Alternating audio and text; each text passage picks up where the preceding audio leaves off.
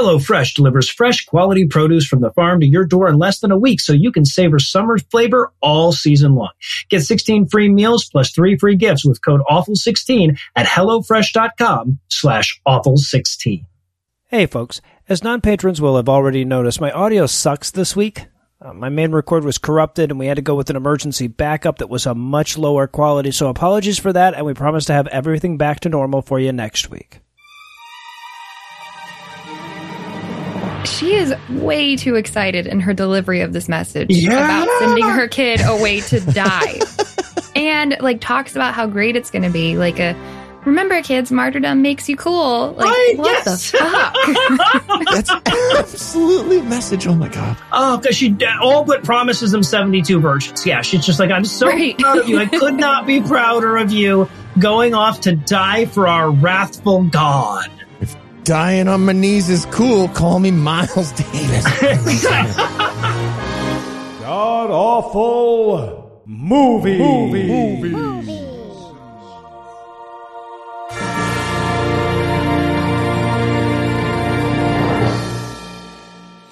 Welcome back to the Gamcast, where each week we sample another selection from Christian cinema in hopes of inoculating ourselves against Zack Snyder movies. I'm your host, Noah Lugeons, and sitting 700 miles to my immediate left is my good friend Heath Enright. Heath, welcome back.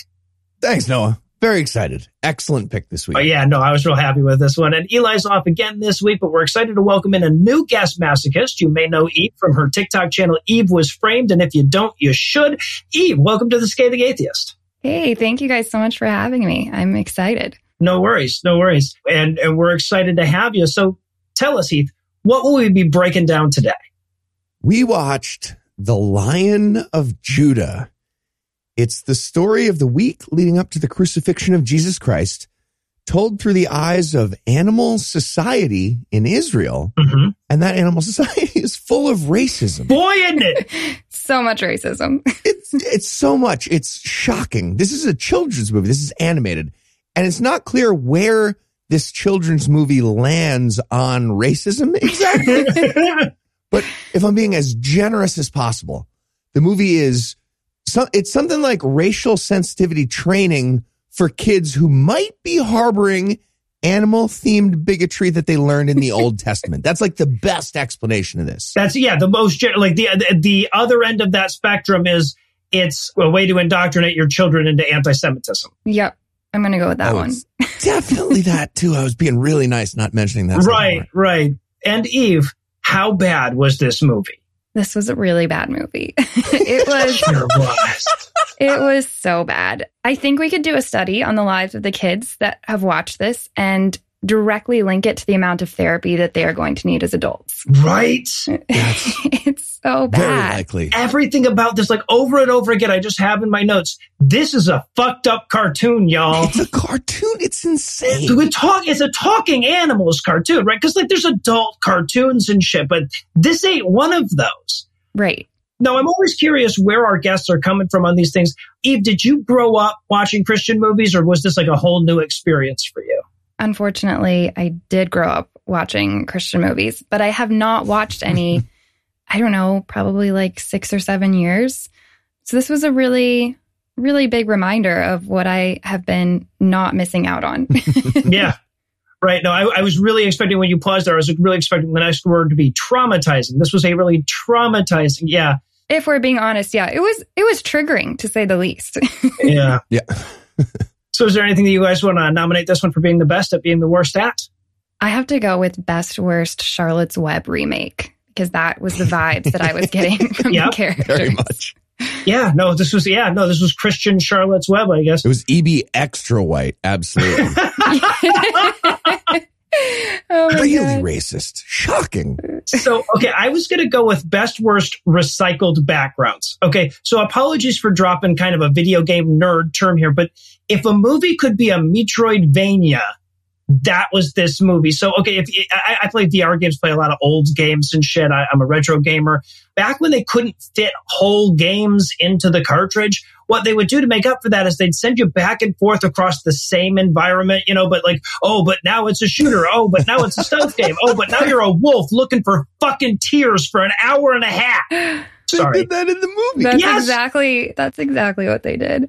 Over and over again in the movie, they're like, okay, but now they're sneaking through and it's nighttime. it's totally different. okay, for best worst, I'm going to go with best worst menorahs. now, okay, there are menorahs in this movie, but they make no sense. The movie was just saying to themselves, they're like, okay, so what's what's Israel about? It's menorahs, right? That's that. Menorahs means Israel means Judaism. We're telling the story of Passover, and they were like, yeah, Hanukkah menorahs. There's you know, menorahs everywhere. They would have menorahs on all their stuff. Well, I think like very often they're there to like remind us, but this part is Jewish. This is not Christian. This whole part with the animal sacrifice, this is not Christian stuff. Menorah, right? They're all like different styles and colors and themes too, and they're just randomly placed like on boxes or like in a barn, just random menorahs. Right. We, we, it makes no sense. Yeah. Right. So in their head, like Jewish farmers would walk into a barn, deal with the sheep, and then be like, you know what? Menorah goes on this box. Yeah, right obviously we would put. Yeah. Yeah, it's, uh, again, it's it's video game. Like you have to collect all the menorahs as you go. You can power up. There's a skill tree. Yeah. All right. I'll tell you what. We've got a whole panoply of bigotries on the other side of this break, so we're going to pause to steel ourselves. But we'll be back in a minute with all the cutesy blood sacrifice references that are the Lion of Judah. You know, like you, I listen to a lot of podcasts, especially current event shows. And lately, I've been listening to society atrophy around us, punctuated by the deafening silence of the majority's indifference. And one of the main reasons that I'm able to keep listening is because I use my Raycon wireless earbuds to do it. That's right, Noah. It can be depressing to learn virtually any news item in 2022, but the agony is mitigated somewhat by how good Raycon's everyday earbuds look, feel, and sound. They're better than ever.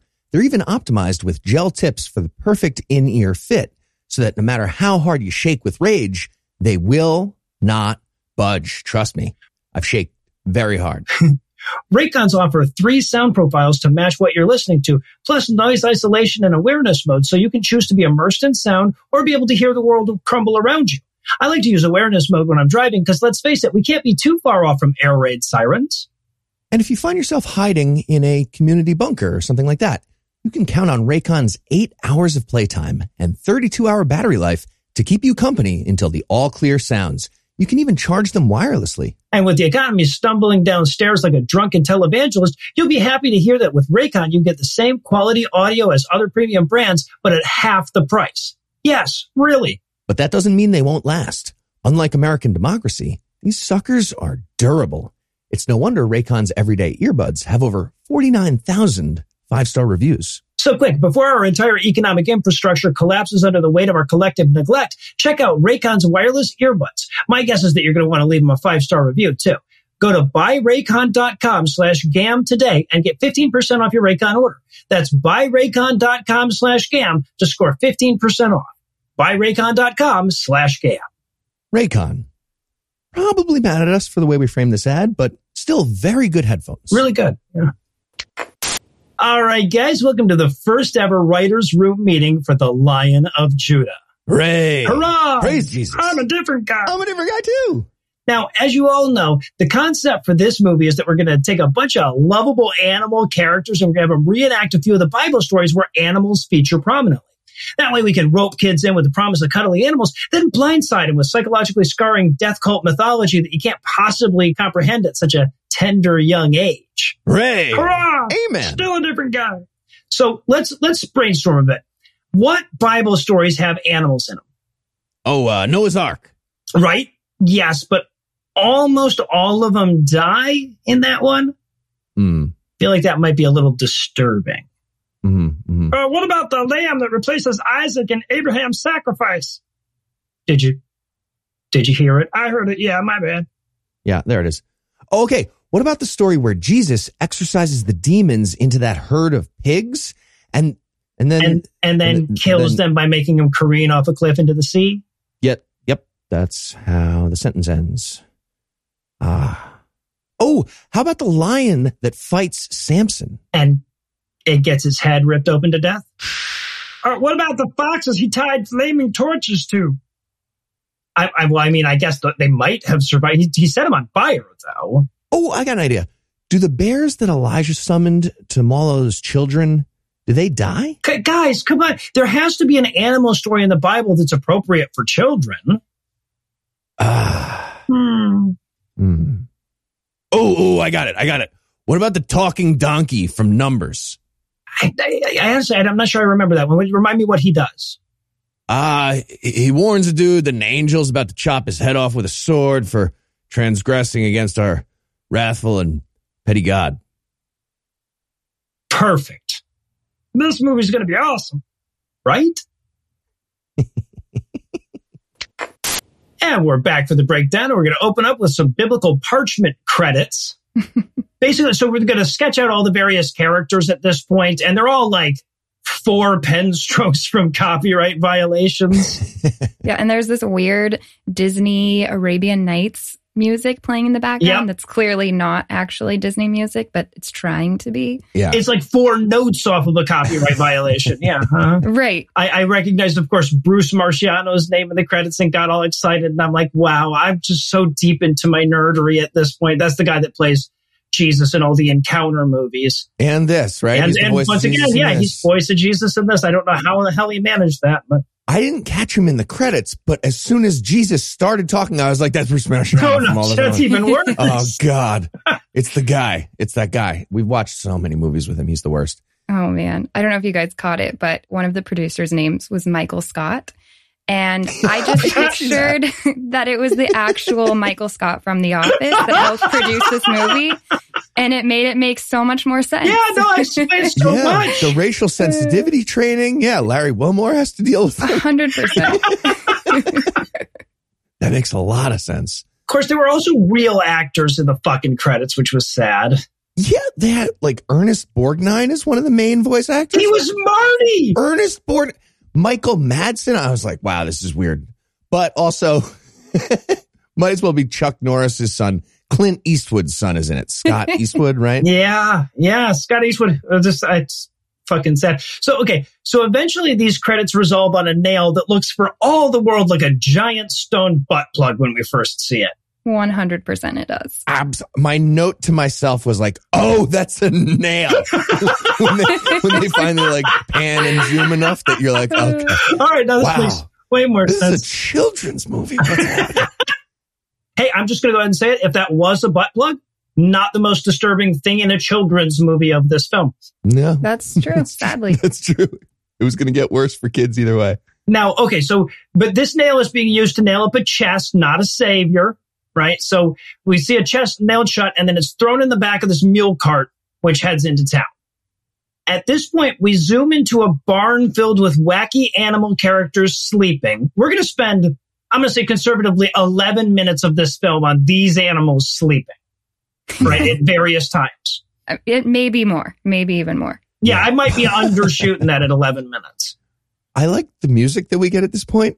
It didn't line up at all with what we're watching, but it was like a, it was like the music of an '80s sitcom about Jesus making it in the city. You know, that, that like like Perfect Strangers theme about Okay. Jesus somehow. Yeah.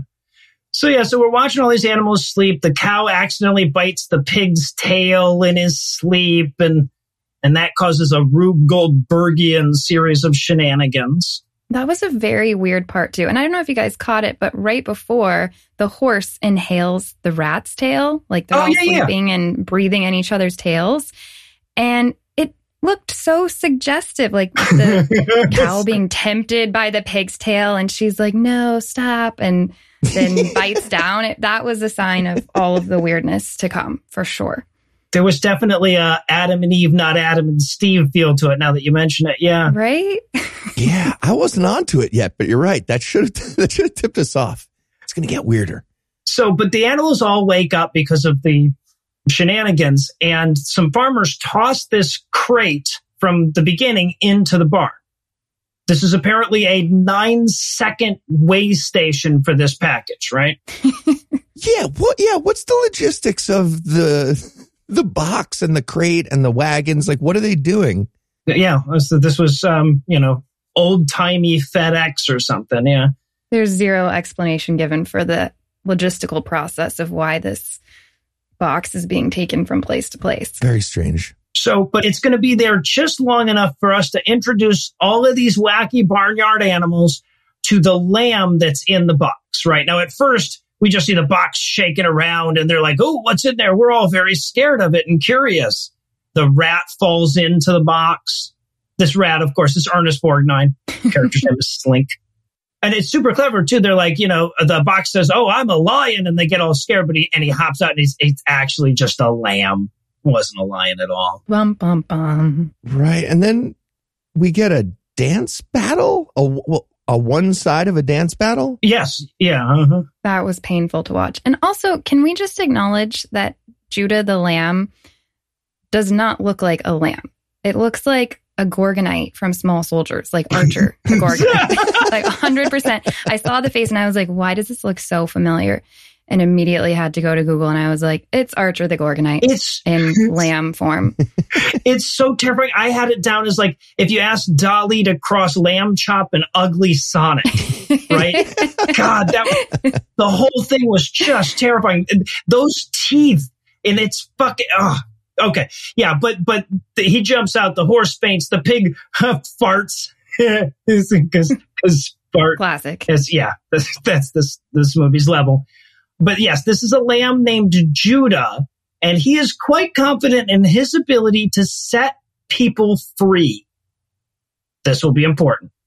Mm, hmm Who else in history was famous for setting people free? I wonder if this could be a metaphor to this. Mm, yes, We'll find out. Yeah, right, right. So yeah, so they open the door. The lamb darts for his freedom. The other barnyard animals are like, but that doesn't make sense because then where would we go? Right? They give us food here, and he's like, damn it! And then they crate him up and ship him back out. Again, it was a nine second layover.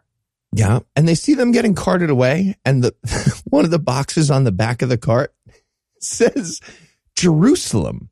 Like it was addressed by the UPS store. Like it was printed on the like one Jerusalem road, Jerusalem, Jerusalem, Jerusalem. Like that's all you need to get there. Just write the city and it'll make it. so, oh, and we should point out too that before he gets crated back up, Drake the rooster, the one that was dance battling with him, accidentally fell into the crate. So now Drake is is heading to Jerusalem as well. Now they of course can't read that package in the back because there are a bunch of barnyard animals. But luckily, just then, the wise Scottish pigeon shows up. Was she a pigeon or a chicken? I had her as a hen. I was trying to figure that out. Okay. Definitely Scottish. Yeah, the animation was great. We could tell what kind of birds we were dealing with. Whew.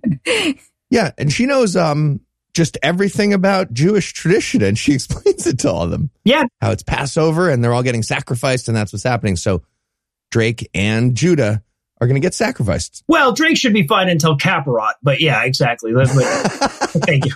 This is a very narrow joke, but she says it so casually too. Like she's just explaining blood sacrifice Yes. to a bunch of animals as their friend is carted off. in a child's cartoon. Yes. So weird. So, uh, but Ernest Borgnine is going to save him. Damn it! He's like, "Come on, guys, we've got to go to Jerusalem and and save Drake." And they're like, "Do we really?" And he's like, "It's the whole fucking plot. This is all we've got." Yeah. The rest of the characters are like, fuck, fine, we'll do the movie. Like that's that's the last part of the scene. It's really weird. Yeah. And so, yeah, so they all uh, reluctantly decide to leave together. It takes a while for the horse because the horse is a scaredy cat horse. That's his personality. Also, the horse looks completely coked out of his mind the entire movie. Yes. Like his eyes are just, I mean, he's not okay, clearly, as we find out, but he's like on something for sure. Yeah. Well, that would explain a lot, right? Because that would explain the paranoia as well. Absolutely. Yeah, he looks like one of Donald Trump's kids giving a speech on a, video screen or something.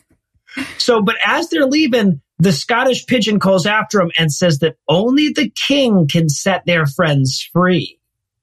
The king. Pin in that. I feel like this is related to the the person who does the free. I don't know. We'll, Yeah. we'll get there. It's subtle. Yeah. so, So, so subtle, all the symbolism. so, okay. So now we're going to cut to Judah and Drake in the box. Uh, they're heading to their deaths, of course. Now, Drake is going to be the comic relief in sort of the sense of the like funny uncle who's mistaking the kids for being much younger than they are, trying to vamp way. Right? Like this guy, his whole bit is like, I'm going to say the same word over and over again, and it'll be funny because I'll be saying the same word a lot in every sentence. It's painful. I did enjoy the music at this point. Like they clearly told me, like, "Hey guys, you got to play some music here. What's the opposite of getting carted to a blood sacrifice?" And that's what they did. They just went with the complete exact opposite of that to me. They're like, "All right, it's a kids movie. We got to lighten it up," but that is exactly what's happening. It is so weird. Well, what my favorite thing about the music here is that they don't cut it out before they move on to the next scene, which starts with the pigs singing "She'll Be Coming Around the Mountain." So there's a, a moment where the pig is singing one song while the fucking movie is playing a different one. Quite jarring. but this is where they're going to run into Scott Eastwood, the donkey. Which, how in the hell did they get Scott Eastwood to do this movie? I guess this was towards the beginning of his career. But like he's Clint Eastwood's kid. He knew he was going places though, right? Like Right, you would think. I would be like, I think I can pass on this script. Like what made him read this and decide I got to do it? I feel like he got a call from dad. You're fucking doing this. Yeah, script." right, He's right. like, He had like a Apparently. drunk driving ticket that would only be forgiven if his kid, him or his kid agreed to be in this movie or some shit. yeah, and some sins of humanity. Same thing. How badly do you think he regretted it once he saw how they animated his hair or mane or whatever whatever that broom situation on top of his head was? Oh, it was yeah. So and his whole personality is cool, right? Yep. That's that's the donkey's personality. For sure. But it's like it's go. I don't want to be a beast of burden and enslaved until I, my body is broken, and then they just shoot me out behind the shed. Like that's his gall. And everybody else is like, no, I mean, you kind of got to do that, man. That's your thing. But they literally bump into him, and the rope that's around his neck accidentally gets tied around the ring in the pig's nose. And so now they're like handcuffed together a la an 80s sitcom. How does that accidentally happen? like it's the weirdest thing. And also the fact that the pig is somehow the one dragging the donkey around. You would think that the donkey has a one up here. Like Yeah, the pig has the ring in his nose, not the other Yeah. way around. I don't understand it. right. The donkey's neck versus the pig's fucking septum. Yeah, I don't think it doesn't. Yeah, but now, but he's reluctantly going because they're like, we're going to Jerusalem. And he's like, I was enslaved there. I am just now escaping. And they're like, tough shit. You're coming with us now because you're tied to the pig's nose. Okay. Question just in real life. Do donkeys get tied up with a rope in the format of a noose? Is that normal? or is that just a terrifying glimpse into the life of the animators? It was You're like, most "Oh, definitely yeah. a noose. This I is mean, what rope looks like around a neck anytime. Yeah.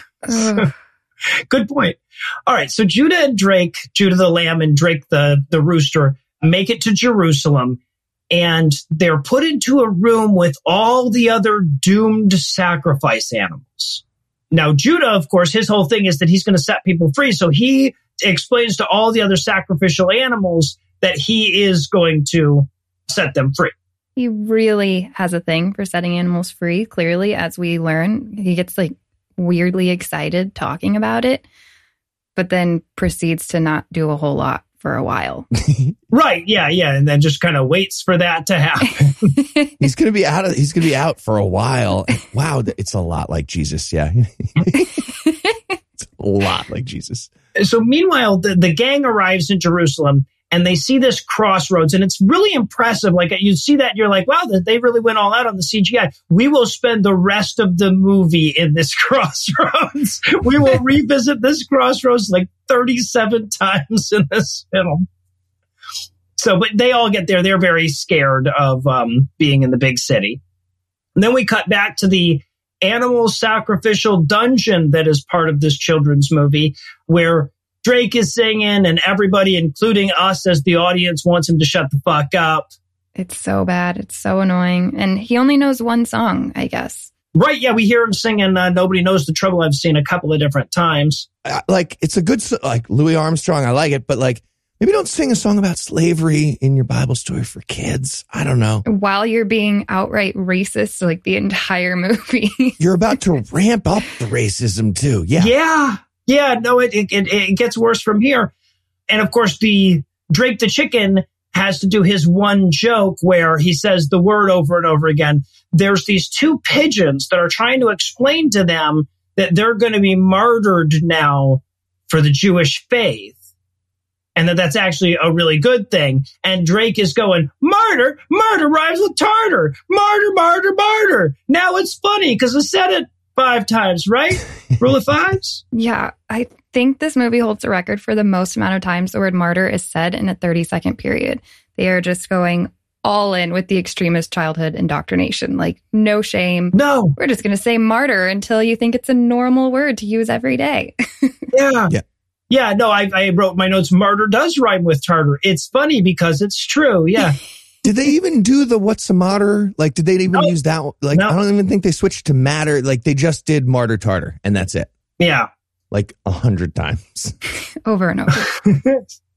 so, okay. So the gang enters the gates of Jerusalem now. We, they walk into the same crossroads that they saw from afar earlier. it's such a letdown because it's like this big moment and they have the music and it pans to the animals and it pans to Jerusalem they're seeing. And it's like this one little tiny alleyway with Yes! three people in it.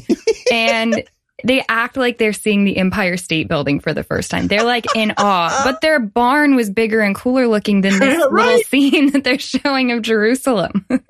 yes, it was. I like how they reached the front door of Jerusalem. Yeah. They're just like, and human guards are like, oh, it's probably, it's just a rescue party of talking animals. Yeah, And he steps aside and he's like, totally normal. Go ahead, you guys. Yeah, stop right there in the door and look at your map. That's great. That's great. You're awesome tourists. It's a wild cow that's coming to our town. Yes. Is that donkey tied to the? Uh, That's fine. That's- You And guys- there's a rat leading the way. How did you even do that? I I don't, I don't want to know. Is that a noose? What the fuck? You know what?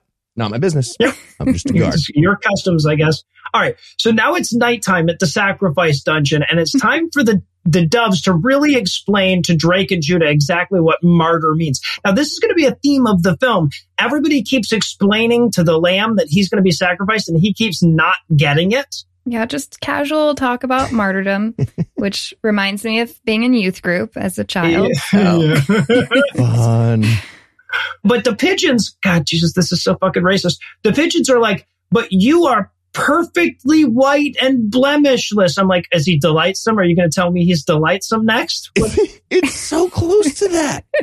Like you, you didn't exact. Those were exact words. It was like blemish free. Look at that amazing blemish free all white lamb. Fuck, that's cool. Blemish free. It's so much. yeah. they literally refer to Judah as privileged. And I think this is the only time a Christian movie will ever acknowledge white privilege.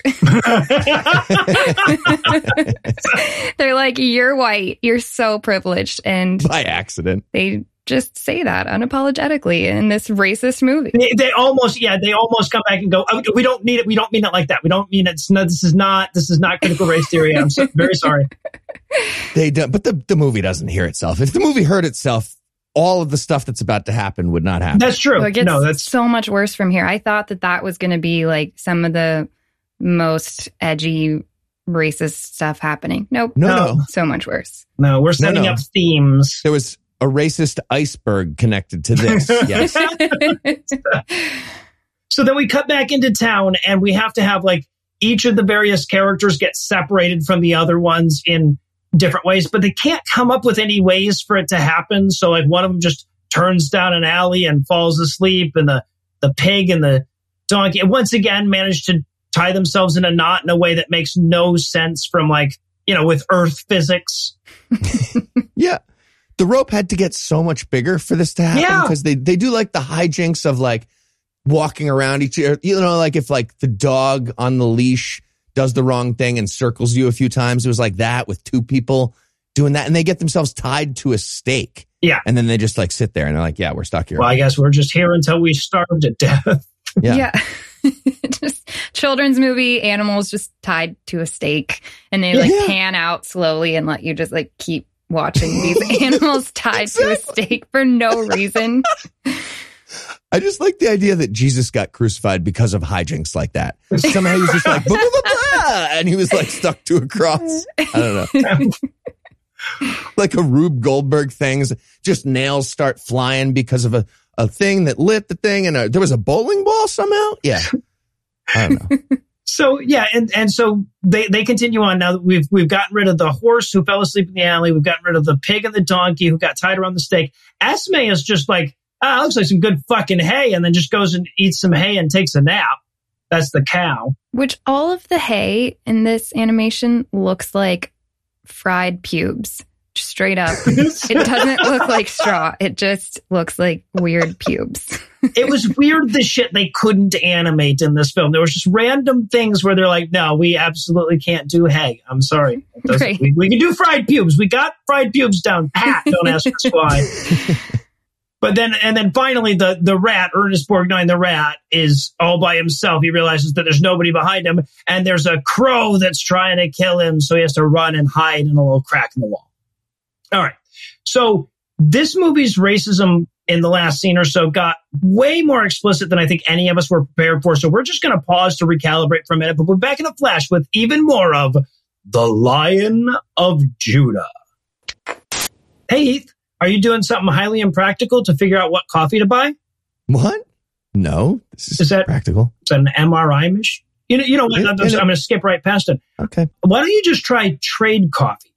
Oh, what's trade coffee? Trade Coffee is a great way to get amazing coffee from independent roasters chosen by a team of expert coffee tasters. They sample thousands of different coffees and keep 450 varieties at any moment, fresh and ready to ship straight to your door. They sent us a roast by Necessary Coffee with beans from Ethiopia, and Lucinda was a huge fan. Notes of caramel and stone fruit. Ooh, that sounds pretty good.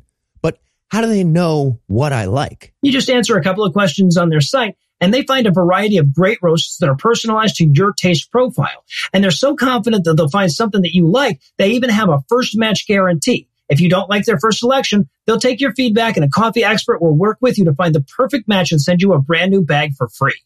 Okay, I'm in. How do I sign up? Right now, Trade is offering new subscribers a total of $30 off your first order plus free shipping when you go to drinktrade.com slash awful. That's more than 40 cups of coffee for free. Get started by taking their quiz at drinktrade.com slash awful and let Trade find you a coffee that you'll love. That's drinktrade.com slash awful for $30 off. Drinktrade.com slash awful for $30 off. Got it. Is that a, is it an e-meter? It. This is Kona coffee. It might have volcano demons, Noah. Oh. it's possible. Oh, okay. and I want to meet Kirstie Alley. No, you don't. No, no, I don't. Good point. Okay. Uh, welcome back to the writer's room. Hurrah! Praise Jesus. Third guy. Fourth guy. First guy, hurrah again. Just uh, following Okay, okay, okay. okay. I, I, I feel like this is going to get cumbersome. Third guy, fourth guy, go ahead and, and, and take lunch. Nice. Chick fil A, buddy? You know it. All right, later, nerds. Okay, okay. Love Chick fil A. bye. Okay, so just to be clear, not hurrah. Okay, so, so, so somehow we landed on writing the story of the donkey that talks from Numbers who warns a guy that an angel is about to chop off his head with a sword for transgressing against our wrathful and petty God, and it's not going well. Oh, So, uh, no hurrah. hurrah rescinded. Yes, yes, hurrah rescinded. I, look, I was looking at the last scene. You guys ended Act One with what seems to be a, a pair of white supremacist doves praising Doves. the protagonist for being all white and having no blemishes, No blemishes at all. Yeah, he's super white. like perfect white.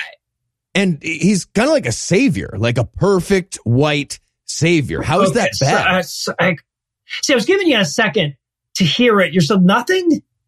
What? Uh, Okay, okay. Look, I, I- I'm just saying we should probably steer away from a theme of animal-based eugenics in our animated movie for children. Oh, yeah. Okay. Okay. Totally hear you. Totally hear you. Loud and clear, boss. No more animal based eugenics. Got it. Okay. So I, I feel like you maybe just put way too much stress on animal-based when you said that. I did. Yes, I stressed animal based. Yes, well, so, so do you? Were you planning on doing something with human eugenics? I. Okay, so you you don't want that. I- no, I do You not. don't want that. I don't okay. want that. Uh, but we're telling a story, like a Bible story about a race of people chosen by God. Yeah. I mean, so there's going to be And then a subset of that group is re-chosen by God to be Christian. So Well, it's so like it- super no, eugenicsy. I right, right, but like can I like I feel like we could just gently gloss over that. Yeah, all right. I guess heard, heard, totally, Gentle gloss. no problem. All right. So what, what are we thinking for Act Two? Okay, so I was thinking about a rivalry between two groups of birds, and one group is collecting white sheets for something. All right. No, that sounds perfect. Just keep just keep me posted. You got it. We probably won't need to have another one of these meetings. Probably not. And we're back for more of this shit. And we're going to rejoin the action with Monty the horse waking up late at night in the alley. Are the bad guys in this movie going to be blackbirds? Yeah, the bad guys are going to be Yeah, black. Sure are. They're blackbirds of terror. Yep. blackbirds of terror specifically. that hang out in the alleys in urban areas. It's so bad.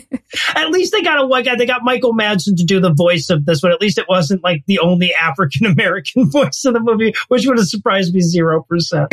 no, that would not have been surprising. But no, it's Michael Madsen and one other guy, and they're doing Italian Americans from New York City voice. Yeah.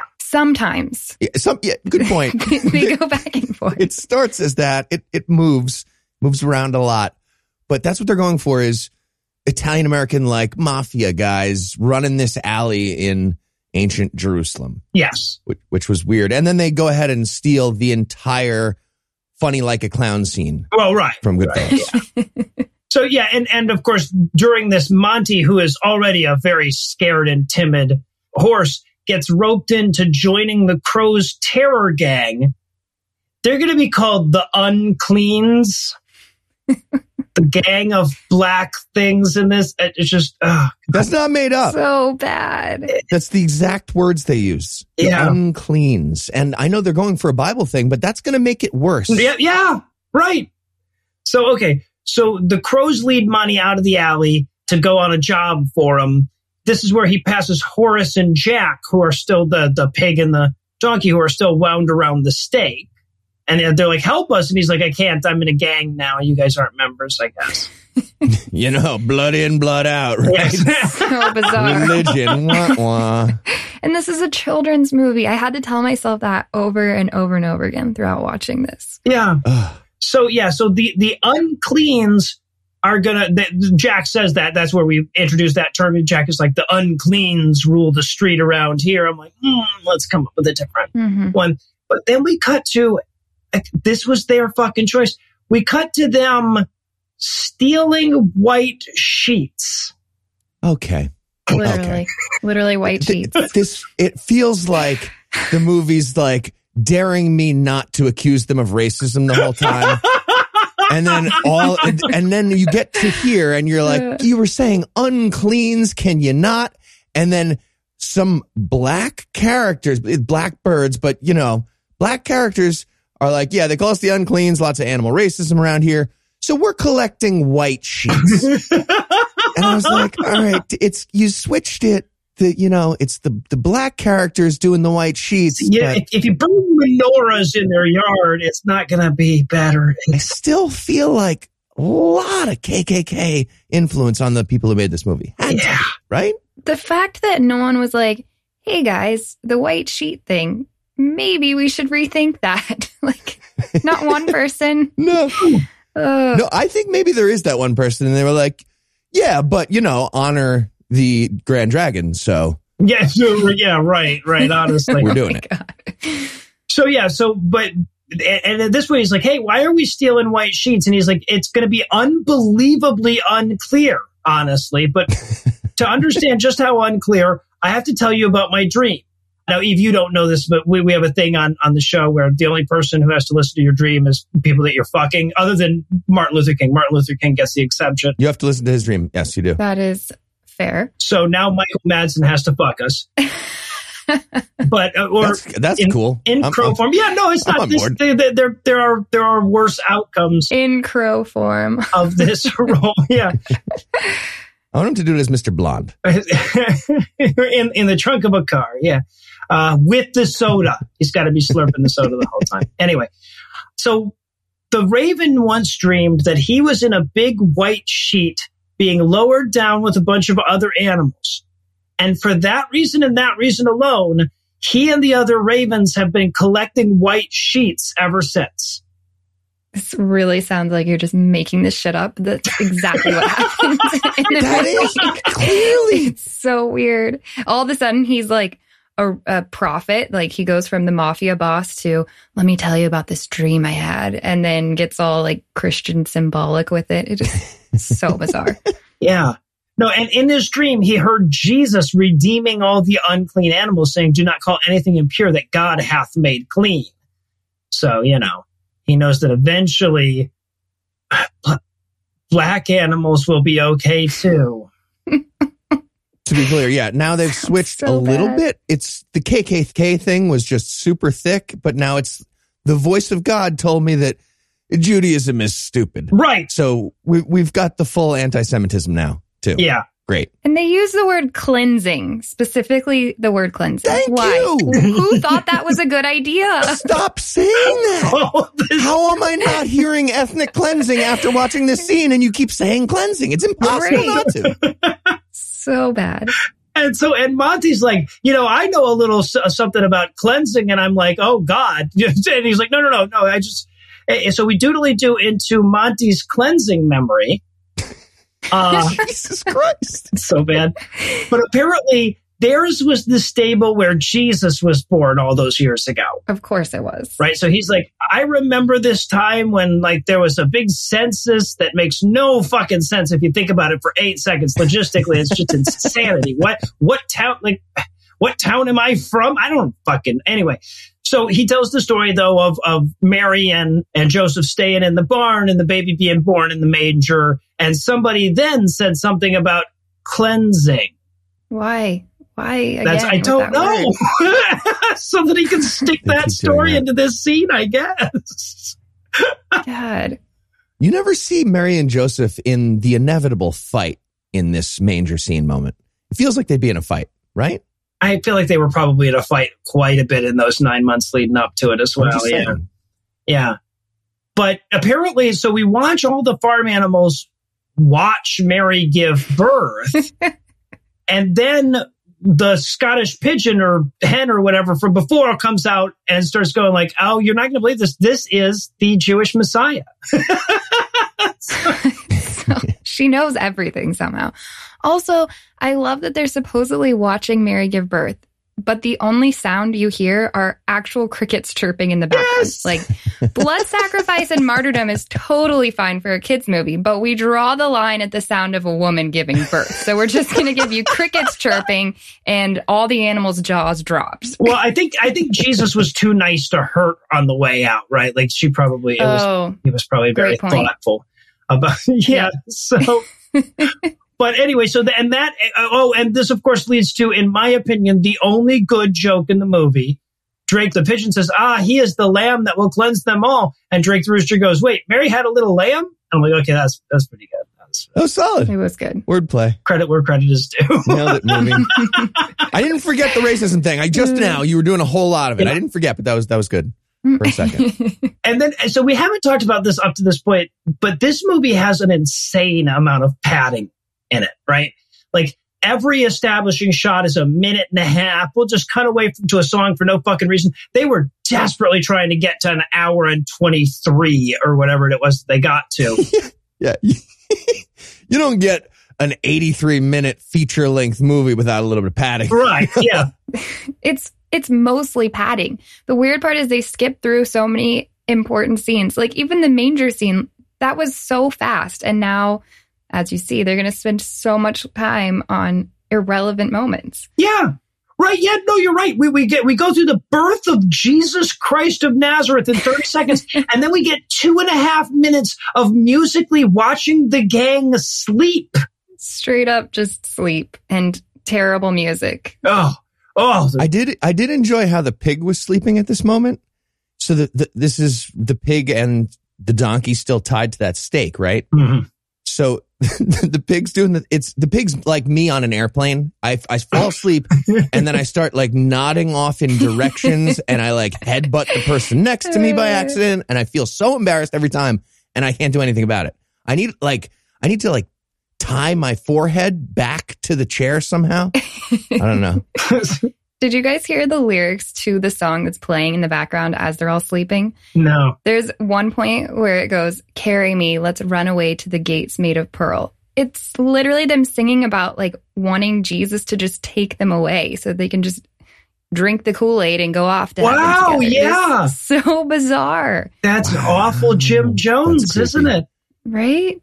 So yeah, so after two solid minutes of watching cartoon animals sleep, eventually Slink wakes up and he thinks he hears Drake, so he wanders out into the alley, but then the uncleans attack him. Right? Why wouldn't this just be the beginning of the scene? I don't know. We got 19 minutes of sleeping animal montage. Just go to the next day. Like we'll get what happened. Right. We'll, as the audience, understand that it's the next day and a new thing is when happening. he rubs sleep out of his eyes, we'll be like, ah, there was night. Yeah. Oh. And we only get like 10 seconds of this escape scene. Well, right, yeah, right. So yeah, so it, Slink escapes into a a fucking platformer, apparently, right?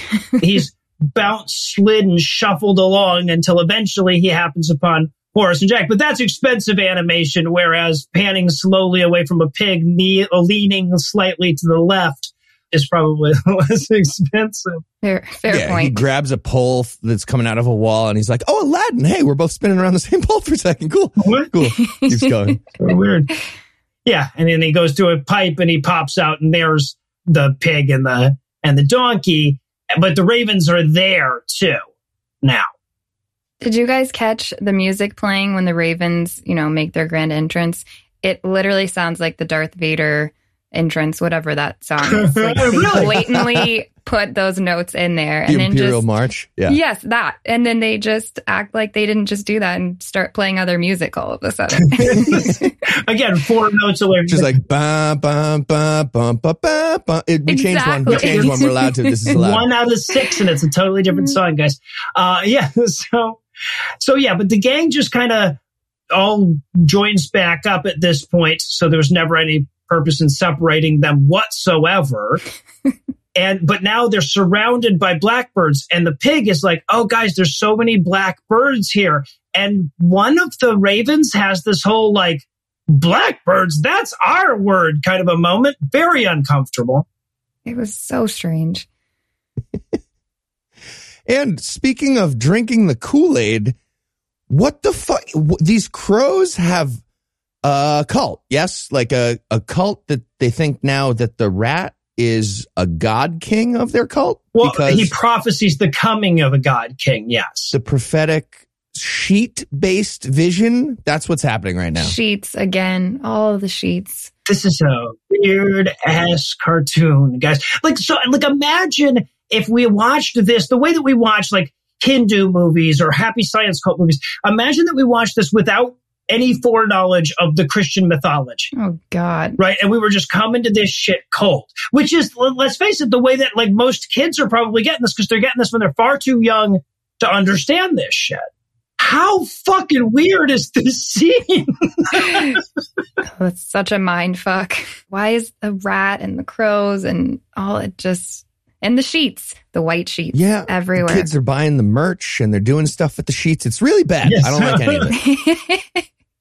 So the Ravens now agree that they're going to help the gang find Drake so that the king can come and make them clean again. I okay. I had no idea that that's what was happening. Okay. Using the unclean and clean term again. Yeah, Lots yes. of that. So, sorry, y'all. I'm trying not to say cleansing. so, Don't say cleansing. I said cleansing. so yeah. So this is where they're going to really show off their mad animation skills. I love this scene so goddamn much. So we're at that crossroads that I was talking about before, and the the birds are going to fly around looking for the chicken from before the rooster from before, right?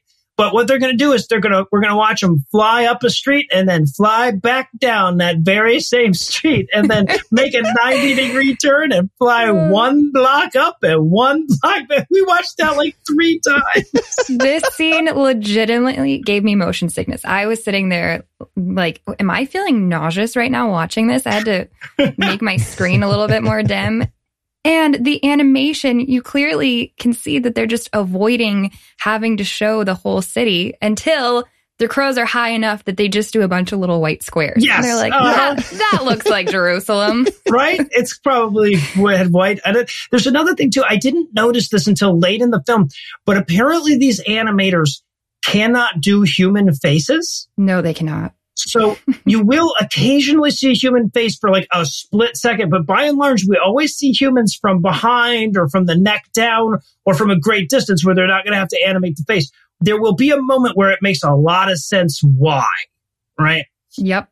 Oh, for sure. Yeah, it was like a horror movie. The whole time I was like, wait, have I seen a human's face yet? No, I don't think. I think that was just half of a face. They like really fuck with you. you question whether you've seen a person this entire time. But they show just enough, I think, that you Yeah. feel like you've seen a person. Right. Yeah. Yeah. Exactly. It took me more than half the movie to realize they'd never shown a human face. Right. Yeah, it's like the jaws. Jewish people are the jaws to them. oh my God. Fucked up. No. So ultimately, though, the, the crows that we've been watching, they land on the grate to the sacrificial dungeon and they fly down. They're like, oh, this is, this is good. This is where the, the chicken that we're looking for is. Again, it was so long. The montage of them flying up and down the same street, that was hilarious. But then it's so much more of that. Just go straight to the next scene. Like the movie did a montage as if to stop and think to itself what the plot is going to be next. And then they figure it out. I think that's exactly what happened. The animators were like, vamp, vamp, vamp. We're doing it. Just write something. Okay. That might have been what was in the script. It may have just said vamp, vamp, vamp, vamp in the fucking script. That would make sense. All right, we're gonna have him get into a wagon and pass the same tree over. They're birds, man. We're vamping. We're vamping. Did you write anything yet for the next scene? No. Well, I was going to say the problem is Heath with your version of this movie. It's 38 minutes long, which hey, I would have been all for. Yeah. Don't get me wrong. That's a win. But yeah. So, but, and now this might be the least comfortable scene in the whole fucking movie, racism wise, because this is the scene where the white birds are going to argue with the black birds about which of them is genetically superior. That's real. Literally. That's that's real. I don't mean eugenics is real. Sorry, to be clear. I mean they say that in this scene for real. Yeah. Yes. A French and British yes. white dove that are very racist together as a pair and they're all white and they're the cleans and they're arguing with the crows who are the uncleans. And who are the gangsters, right? They're a gang members and, and they're from the streets, from the alleys. Yeah. It's, oh God. It's, And they have white sheets, so it's confusing which team is which, but still it's very bad. There's a race war between birds and the crows come in and the French and British white doves are like, this is a, this is a whites only dungeon. It's gross. it's they so bad. literally say that. Yeah, it's so. Again, for a children's movie. this is a real fucked up cartoon. Yeah. So and, and then and they're and this is of course where they hear Drake and they're like, oh, we recognize your voice as the, the rooster we're looking for. Apparently somehow, we'll be back in the next scene to save you. So then we get. I counted. I, I like. I timed this. 25 seconds of, and then it became night as an establishment shot. Like the, this is the moonrise. We, we go outside of town and watch the sky darken and the moonrise for 25 seconds. I remember watching that scene and I'm like, okay, it's night. And I'm watching and watching, and then I go, the moon is just now coming up, and then it keeps going. it wasn't just like, oh, there's the moon and it's nighttime now. It's like, oh, very slow, very slow. Exactly, 25 seconds. Yeah, no, we had to sit there while they thought, okay, what else is night? The moon. The moon. Moon happens at night. We already did moon. We already did moon. Cue the moon. So, It's good. We're doing the moon. We need another thing. Just do your next scene. so yeah, so but it's that night we're we're back in the sacrifice dungeon. We, and then we should point out, of course, as we mentioned earlier in the review, this is like there's a conspicuous menorah just sitting on top of the box that Judah and Drake are, are stuck in, right? Just like a little background reminder. As if to say, this is a Jewish sacrifice, not a Christian one. So the gang comes in to save Drake, and the racist doves are so disgusted that there is a pig in their sacrifice dungeon Right, because unkosher. To be clear, these are Jewish Nazi doves. That's what we're dealing with. And they literally say this is unkosher. They say unkosher. Yep. Yes, they do. Oh, so bad. All right. So the guy they need to rescue, of course, he's still in the crate. So they need Monty the timid horse to kick the crate open, but he kicks Slink by accident. Slapstick in the sacrifice dungeon, guys. Slap. Classic. Classic. Pratfalls, Yep. slapstick stuff in the eugenics dungeon. Yeah. The gang, like at this point, they're like, yeah, okay, we'll, we'll circle back to the animal eugenics in a minute. White doves. Thank you. We have to kick open this thing, but we, we will revisit this. And they do. Yep. Yes, they do. Yep. Many times. That they do. It's one could say it was the plot. Yeah. It's the plot of the Bible too. So yeah. Well, what are that's, you going to do? that's fair. Yeah. Fair enough. So, uh, but now the guards have heard him. They have to go quick. So Jack the donkey, this is Scott Eastwood's character, he kicks open the crate and the whole gang escapes.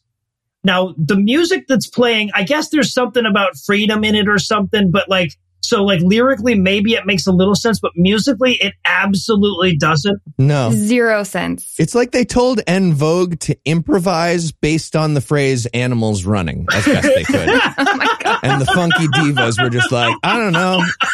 Ba-da-ba-ba, animal run. I, I yeah, that weird dance beat just comes on Yeah. and then and then the lyrics don't match the music. None of it makes sense. no, I, I was I, like, I wrote my notes. Is, is your jukebox on random? Is that what we're going? It's like what? Oh, free your mind would have been perfect. It's fine. It's fine. So they get out of town, but just then they realize that Judah the lamb isn't there. They've got Drake, but Judah stayed behind to release all the other sacrificial animals as foretold by the great prophecy in the kids' cartoon. He's freeing them from from Judaism. Yep. That's that's what's happening right now. Ex- just to be that is clear. Pretty much. exactly what's happening, and they're hugging him for it. And he goes to free the the Jewish Nazi doves, but they refuse to leave. Yeah, They're like, That was the best part. We're the Lord's chosen. We're not leaving. This sacrifice is it's a God thing. We're awesome and white and Jewish. We're better. Yes. And of course, before he can get everybody out, the guards show back up and he gets caught. Right? The guard's like, oh, it's you, the lamb, causing a bunch of trouble. So he grabs the lamb again and then he's about to throw him in the crate, but the whole gang shows up to rescue Judah. Attack. And then that scene's over. It was that was so fast. I thought that that was going to be like this big moment in the movie. Like, Right. this is what we were Yeah. waiting for. And then it's over. No. It's over right away. well, we got to make room for six minutes of animals sleeping later, you know. Well, so- yeah, the, the animators clearly demanded, they got bored. They got so bored in this movie. And they're like, we're going to do the 10 minutes sleeping, the flying, but three seconds for the fight scene? You had something here. Yeah. They didn't. Nope. They already rented this set, animated set. They made, they already drew this room. Yep. So, but then, and we should point out that in this scene, Horace and Jack, the rope that's connecting them, that they've still been tied together up to this point, it gets snapped by a flame.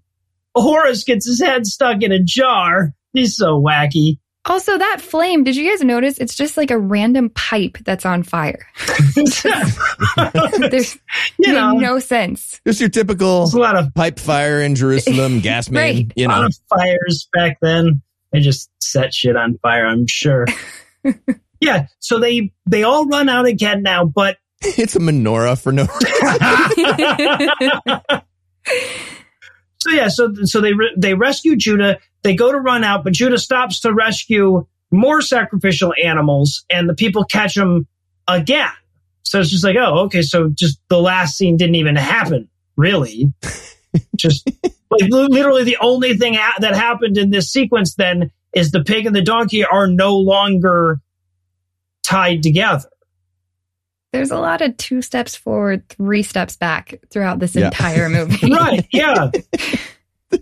and then a montage while they do the math on that. Fuck, that's negative one, isn't it? oh fuck. All right. Somebody write plus two. Somebody somewhere. so- so- so make the make the fucking animals sleep real quick while I figure out this math. Yeah. More crows flying, please. Yeah. There we go. okay, so Jack makes it out of the city. He's the only one that escapes, and of course they throw the pig out because he's disgusting. It's a fucking pig. Un- unkosher. yeah. Yep. And then we cut back into uh, so but Jack gets caught. He gets caught and he gets tied up again. pin in that. So then we cut back inside the sacrifice dungeon where the, the gang minus Jack and Horace are, except for Jack and Horace are right outside of there as well, so that they can be part of this, like, this next backstory moment. because this is where we have to get Judah the Lamb's tragic backstory. This is such a fucked up. Just imagine, as we describe this scene, imagine like a four year old looking up to you, asking you to explain what's going on, scene by scene. In this. Terrifying. Really not well thought through. Yeah, so we get the lamb telling us about the time his mom said goodbye to him as he was being taken off to be sacrificed. he tells everyone that he's like, my mom said I'm absolutely perfect and white and delightsome, and I'm going to save the world from Judaism. Yep. That's my prophecy. and you watch the crows outside who are listening be like, yikes. Okay. This is a really problematic backstory. Are we teaming up with them for something? I feel like this is bad. Well, right. But so specifically, mom says you're going to set people free. Now, what she meant is that by sacrificing him, the people were going to be set free of sin.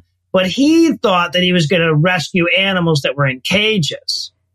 She is also way too excited in her delivery of this message Yeah. about sending her kid away to die.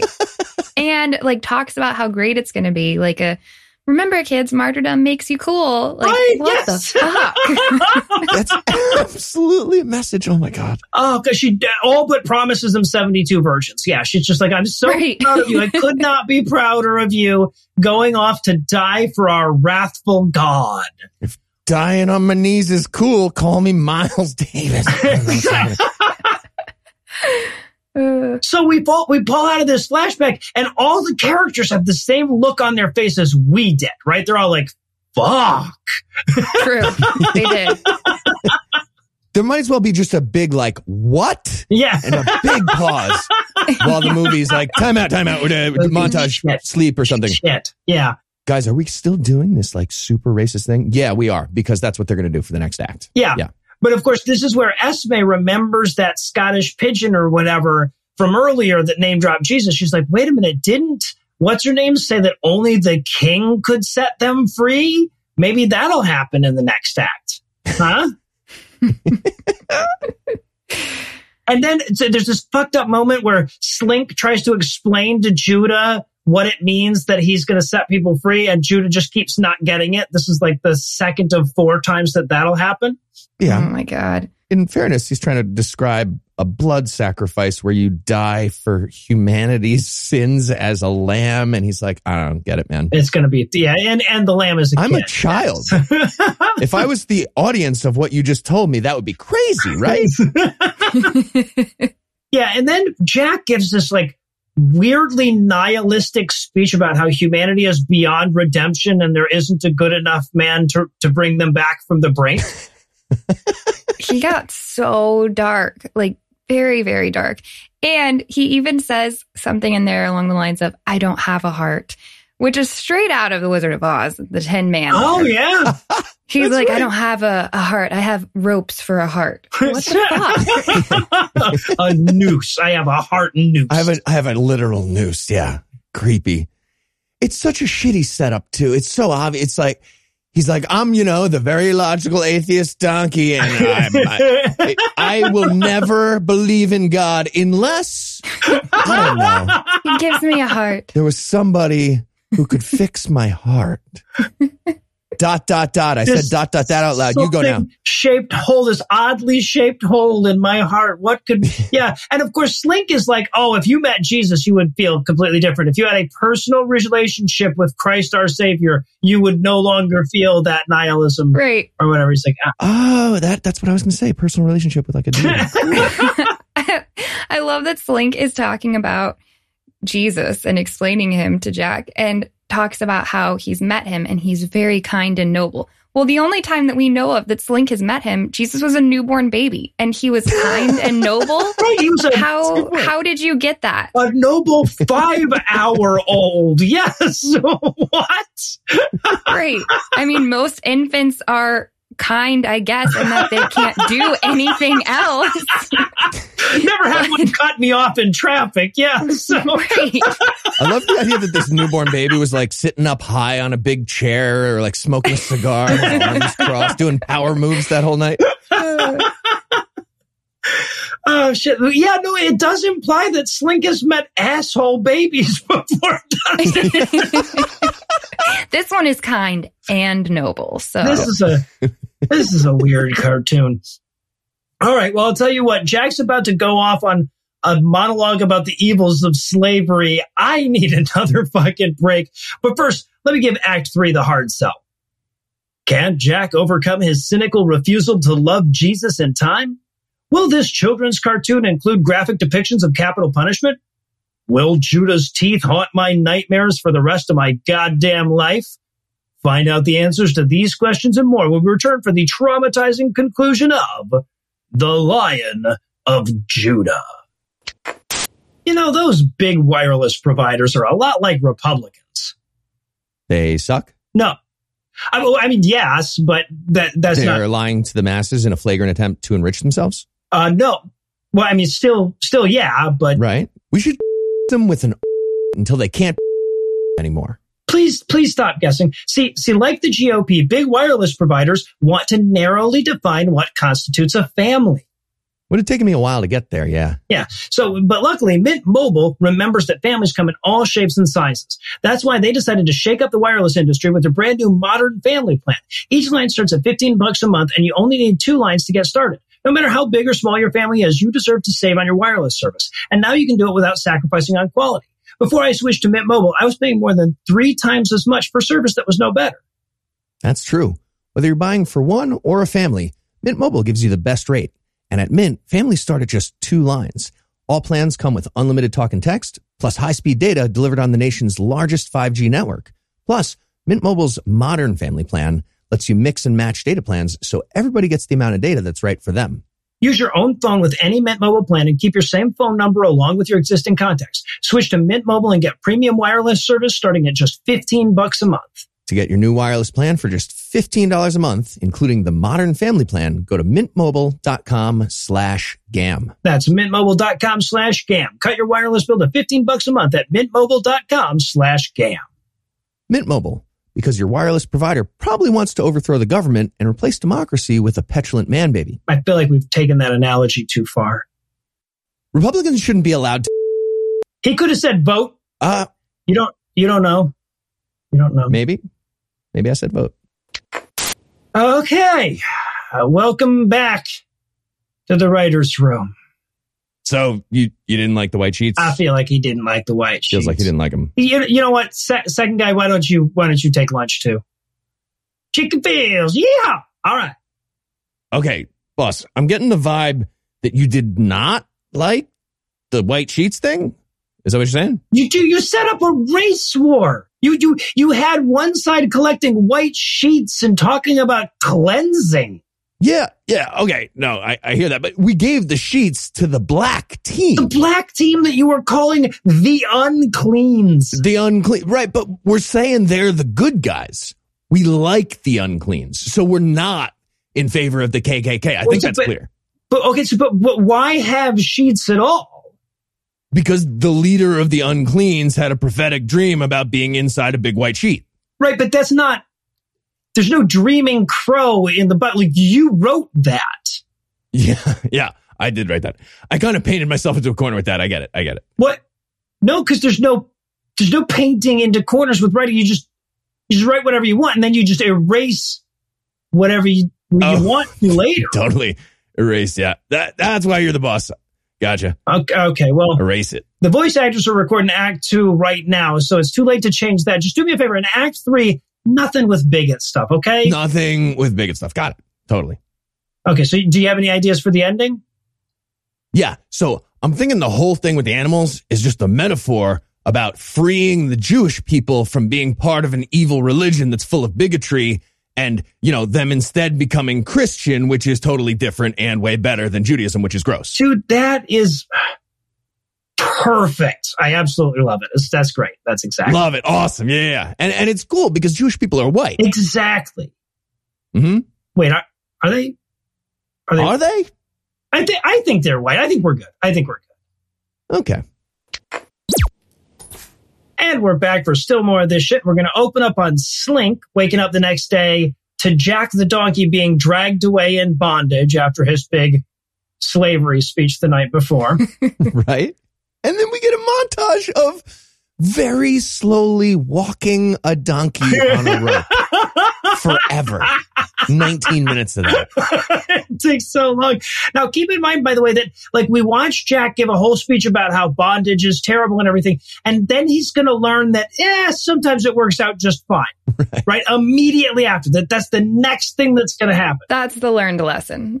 yeah. Yeah. So we want, we, we have a whole musical number of walking the donkey out of town.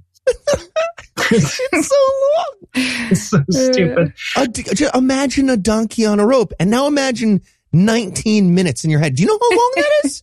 well, and, and, what we have to see is that the, the guy who's leading the donkey has to keep jerking his head with the rope because he's a bad donkey owner. For no reason, too. It's not like he's not walking. He's just no. tugging at the rope over and over. And that's a noose, by the way. It is, yes. That's, it, that's right. A noose. A donkey noose. God. And so, but then he hands him off to a good donkey owner who takes the noose off of his neck, takes the rope off of the donkey. Could What? it be? Who could yes, this be? it is. It is Bruce Marchiano himself Uh, in the role of Christ our Savior. Yep. This whole scene is so bizarre. There's like this 90s pop ballad playing in the background. Yeah. Jesus is very gently removing Jack's ropes. And then Jesus' hand is gently stroking his neck back and forth for way too long. Yes. Yes. Way too long. This is like a love scene between Donkey and Jesus. Okay. Thank you. Right, right here. I was like, uh, sexual moment, weird. What is happening? Yes. And then Donkey goes, You're the baby they talked about. To grown ass Jesus. How would he know? Oh, I can tell the, the, the nobility that you had at five hours old is obvious. what? and then, and then Jesus forgives the donkey of his sins. Like, what kind of fucking what sins? right? Right? Were you in a show in Mexico or something? I don't like that's that's fine. That's on you. You know, that's your thing. Yeah, but Jack is like, oh, I'm a terrible donkey, and no one should ever love me. And he's like, I forgive you, donkey. And he's like, I feel feel pretty good actually now. Oh, well, he's an atheist donkey. He's a nihilist. Oh, that must forgiving be him it. for the Yeah, atheism, or maybe his Judaism past also. Blaspheming against True, the Holy true. Spirit as donkeys are wont to do. Yeah. So and and so Jesus is like, I'm going to ride you into Jerusalem, and Noah's dumbass is like, oh, Yeah. that's what. yeah. Well, the donkey's like, you need to help me save my friends by coming to Jerusalem. And I wanted Jesus to be like, sorry, I have a like a dinner thing today. It's like a whole. It's like we reserved one side of a table and Yeah. everything. Oh my God.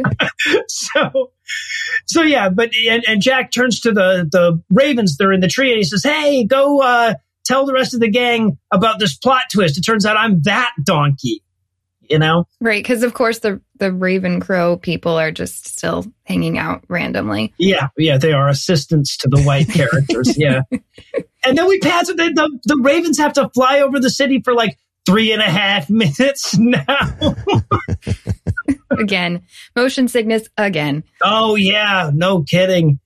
But then the Ravens land at the market and they're like, "Hey, we have to tell you the next plot point." But all the humans are throwing rocks at him, going, "Oh, you filthy, unclean birds, go away!" Yes, they're throwing rocks at the black, unclean characters, Jesus. and but but, but they do manage to tell all of the uh, the main character animals that the king is on his way. But just then, someone buys Judah. Will he survive long enough for Christ to redeem him? Yes, Slink the Rat is super concerned about Judah becoming a slave instead of the martyr that he's supposed to be. He's Right, like, no, no, no. We can't let you get bought. You have to be a free sacrifice. yeah. And, and then, of course, once again, he's like, no, no, no, this guy's going to kill you as a uh, forgiveness of, of your sins. He's like, oh, you mean like he's going to tell a joke that's so good it really just kills me? And it's like, no, God damn it, man. We keep trying to explain this to you. And this is when it finally sinks in, right? This is where Judah finally realizes that he's going to be a sacrificial lamb. That Mary had Yes. and is little. So meanwhile, Jesus rides into town. Jesus might as well crowd surf his way into town, right? Like the ruckus applause that greets him at the door here. Waving palm trees everywhere. Yeah, right, right. Now I want to point out in the book of Matthew, Jesus actually rides two donkeys into town, an adult and a cult. Yeah. That's And great. I am so pissed. I've, I've always wondered how that works, and they're gonna they're gonna cheat here and only give us one. I was because because like does he stand up like on one's back and the other doing like the the George Washington lean? The two donkeys are, are dressed up like the horse costume, oh my god. but donkey. How does it work? But uh. no, they only give us one fucking donkey. Dumb shit. also, back to the whole like human animation thing. I cannot remember for the life of me in that scene with a crowd of people and Jesus if we saw any of their faces or not. Do you guys remember? Mm, do not. For No. just a second, we see Jesus's face from the side, and the weird like it looks like you put googly eyes on a popsicle stick. it truly does. it's so fucking bad. We just see it for a second, but no, the rest of it, we see him from behind and we see like a, a faceless mass of people in front of him. Yeah. And Jesus pets the pig. I feel like he wouldn't pet the pig. Right. So anyway, but yeah. So we cut back to somebody buying Judah. Jesus meets the pig. I feel like he's going to banish demons into him, send him off a cliff or something. He doesn't. he doesn't. They didn't pull the trigger on that one either. Oh, and this is when we get the table flipping thing, right? Yes. This is where we get Yeah. Jesus's famous temper tantrum. Yeah. Which escalates so quickly. Literally in the same scene, Jesus is like super chill, riding the donkey, everyone's waving stuff. And he goes crazy. Like, I don't know if you guys remember the animation. His arms were just like Yes. waving wildly in the air. like a rock'em sock'em robot he's flipping Yes. these things over. Yeah. but in a really stiff, like, it looks like a Sims that's wearing robes. That's like, Yeah. ah, my wife fell in the pool, like just wildly waving around. and tables are flying, but you don't really see his hands like make contact. It's just very No, the strange animation is animation. never worse than it is in this moment right here. And also like they don't you know, they don't build up to it in any way. So it's just all of a No. sudden he just walks in, he's he's like, Hey little piggy, why you're just swell. Table flip. flip your table. Right. And nobody, so if the, he goes, this is the temple and he's mad that they're selling stuff in the temple. That's like somehow bad. Yeah, the money lender, the money changers, yeah, that's, the, that's who he's supposed to be going after. Right. And- But they're selling doves too there. So he flips some table. Nobody was just going to be like, Hey man, fucking stop and just like grab him and like take Jesus away. That's what should have happened. But yeah, he flips a bunch of tables and in the Bible anyway, it's his big moment. But I love that the big moment for Jesus Christ is the same as losing a game of Monopoly. That's his Right. like Yep. big thing is like, fuck this. That's exactly how it comes across. Yeah, exactly. So okay, so the gang escapes though. Like while he's doing his tirade, he also uh, like breaks their cages and flips over their enclosures and everything. So they all run out. So well, they all run to that same crossroads that we've been in so often, and they're like, "Which way did Judah go?" And the Ravens are like, "He went that way." Right. So they run de- through the exact same crossroads, but going the other way this time. Did you guys notice the posters on the walls? Oh no! Uh, yeah, yeah, yeah. There's there's good puns here. If you thought that we were done with the white sheets, we were not. The posters on the walls say things like missing sheet mystery, sheets, foul play suspected. Like Foul. plastered. Oh, brilliant. Good one. Just plastered all over the wall. Yeah, and also by the way, so so so that they can get a whole chase scene or like running to the rescue scene, we have to watch them keep taking corners, so because they can't do straightaways. So many corners. But eventually, they they come to a dead end, right? They end up in this dead end alley, but they can hear Judah crying through the wall. So the guy who bought Judah like phased through a wall I mean, there's no door. Judah Yeah, because they they end up at a dead end. Yeah, they don't say how he got there. No, Nope. they don't explain any of this.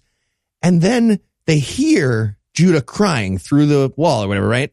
And they try to kick through it. Mhm. Oh, and right before that, Drake says it's a wailing wall, which makes me feel like they set up that entire nonsensical scene of he's just through a wall for that joke. They definitely did. You're right. You're right. That was the second best joke in the movie after Totally the, after paid movie. off. Yeah, absolutely. It's worth it. Someone was like, "We need to make a joke about a wailing wall because we're in Jerusalem." There's so much inappropriate to joke about shit. Yeah, exactly. Like, how can we make light of the holiest place in the world to this Right. large group of people? Right. How can we turn that into a sight gag? Just have a rooster make a joke about it. It'll be You guys fine. sleep for oh, a pun, even better. Yes. sleep for a half hour. I'll draw a wall. Yeah. So they hear they hear the wailing through the wall. Very clever. And they decide to kick through the wall to try to rescue Judah. But we see it from the inside and the outside. And from the outside, they're kicking a wall. And from the inside, they're kicking the ceiling. yeah, how The ceiling is collapsing. how is the ceiling collapsing from kicking the base of the wall on the outside? What did the spatial dimensions do a little change? Like, uh, were they? I thought they were about to do like an inception scene Right. where they were like walking on the walls and see. Oh, fuck. We're sideways and you're, yeah, right. Maybe the animators just assigned, they were like, hey, you guys make this side of the wall or the building where they're kicking, and we're going to make this inside. and we're not going to talk to each other at all about anything else other than that. Uh, that's entirely possible. Then they came back together and they were like, "We did ceiling. Well, we did wall. yeah. Well, well, well, we're going to have to It'll be make that fine. They'll, work. they'll never know. Somebody needs to change it. Yes, somebody does. ah, fuck it. And then they just went with it. We'll make a wailing wall joke instead. It'll distract them. But the, you know, really, if you think about it, they're still going to be drying their tears from that wailing wall joke at this point. Nobody will notice. Yeah, I'm sure. yeah. So they, but they can't kick it in because if they try to kick the wall in, the ceiling will give and he'll die anyway. And then what would be the point? During this time, by the way, they accidentally kick the mouse slink back into his cage again. How does this keep happening? There's a lot of accidents with kicking and ropes. I feel like Monty is actually just looking for an opportunity to kick Slink, right? Like he's just like, oh, I've accidentally kicked you again, Slink, you fucking pretentious douchebag. Ooh, I won an Yeah. Oscar. It was 1955, asshole. I think Slink might just be a little creepy and wants to hang out with Judah, the baby lamb. oh, oh, all right, all right. And no matter which way we go, it's disturbing. So let's move on. but this is where, of course, Esme says, oh, you know, we can't kick through, through the wall, but that's okay. Remember what the Scottish pigeon said. Only the king can say, and we saw the king earlier. Somehow we just knew, you know, we recognized, we saw him when he was five hours old. Obviously, he still has the same chin. So, you know, we, we, we recognized him. And he's like, well, how will we find him? And the one, one of them says like, or I think it's Jack. He says, well, we'll all have to split up and go our own ways. And he's like, is that just a pad time or will we actually have little adventures? He's like, just a pad time. It's just, we're just. Yep. 100%. I wanted Jesus to actually show up here and just explain that, like, okay, I see you guys are trying to like do a metaphor for my. I'm I do my thing. It doesn't matter. Animal stuff doesn't matter. I have a prophecy. I'm going to do a thing. Which of you is involved? When really doesn't matter. I can't stress that enough. So, okay, so it's time for another time padding musical montage where each of the animals goes off to a background we've already seen to ask if anybody's seen Jesus. And a montage of animals being all sad about their Judaism, just like wallowing. It's so manipulative. We actually get a scene of Judah looking at us going, but I don't want to die. so fucked up. They're giving this to children. As a Jewish person, Yeah. Yeah. Yeah. Uh-huh. Yeah, he's literally crying, which is so weird that up until this point, he's just completely missed that. Like, we've all been let in on the fact that he's a sacrificial lamb. His mom was like, bye, go do great things and get martyred. And he's just now like crying about being killed. Yeah. No, I guess when you get right to it, like, it's just like, all right, well, now I'm nervous. Yeah. Right. And I love because they've got so little that they can do. Once again, they, they can only use these given backgrounds. So this is what we get in terms of looking for, for Jesus. Like Jack will be like, hmm, is he left? Nope. Is he right? Fuck it. I give up. Right. What about up? Did we? I think we switched up to left earlier. Oh, that's right. No, that could be. movie. You never know which direction. So direction. we covered it then, right? Yeah. We get Drake just kind of looking over the city wall, going, "Well, he's not in that courtyard. I'm done." So they all meet back at. This is so stupid. At the end of the montage, they all meet back at the spot where they started the montage, having accomplished nothing. Not a damn thing. but just then, they realize that Judah is gone. He's been taken away in the night, and there's a torches and pitchforks type crowd wandering by. They're leading Christ to Pontius Pilate for judgment. Guys, this is a weird fucking cartoon. Once again, just imagine if you didn't know the mythology and you were just like, wait, are they going to kill that guy? And there's just like dark shadows everywhere. Yes. It's so creepy and spooky and yeah. ominous. All right, so they run to see what's going on with Jesus. They don't make it to the city gates in time, though. The city gates get closed before they can get in. But Drake the Rooster can save the day with a little bit of wacky rooster parkour. Yep. I like that he's literally being led to be tortured. Jesus is. And they cut from the scene. They're like, we need some comedic relief. Let's have a rooster do parkour. Yeah, Yeah. what an appropriate thing to follow up that previous scene with. right. Hey, Jesus is getting his ass beat right now, but this rooster can jump really high. So Huh? you should feel better about it. Huh?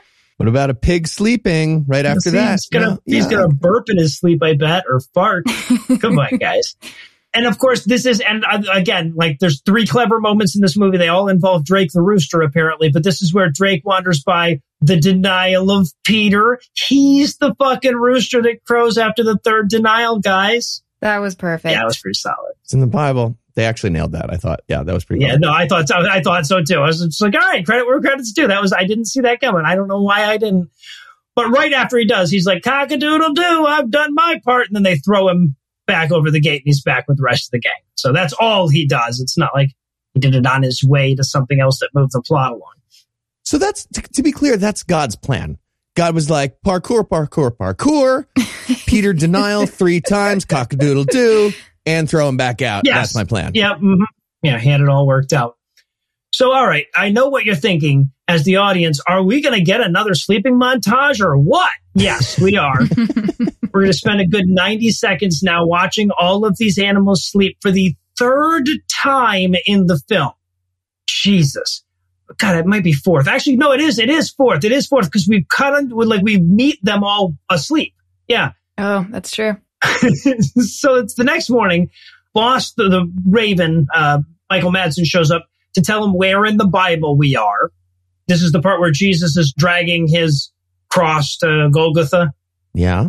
Apparently, they made Crucifixion Day like a bank holiday in Jerusalem. yeah, right. Everybody's Everyone's off and there. like Everyone who's anyone, yeah. buying little crosses from vendors. It's weird. Oh my God. And I love the we get this whole big long thing where the animals are like, "Why are they torturing him to death? He's done nothing wrong." And I'm like, "How would you guys know what he's done?" Right. right? Like he could be the Jeffrey Epstein of their time, for all you know. They're animals. Yeah, They're really getting confident with their judging. yeah. And, and it's not like they're like animals reading the newspapers on a regular or something. They can't even read Jerusalem on the side of the Yes, box. exactly. I mean, maybe the hen, maybe if the fucking Scottish hen showed up and was like, nah, you know, he's completely innocent, but it makes no fucking sense as is. Where is she? Because she knows everything, but Right. she only pops up like two times, and it's like, well, no shit. We figured that out now. Yeah. we needed her with us the whole fucking time. Why don't you take the one person that can read? It makes no sense. Right. She, she was holding down the fort at the farm. I don't know. With no animals in it. Yeah, right, anymore? right. Like they were milking her. It took- none, none of this makes any sense. So, okay.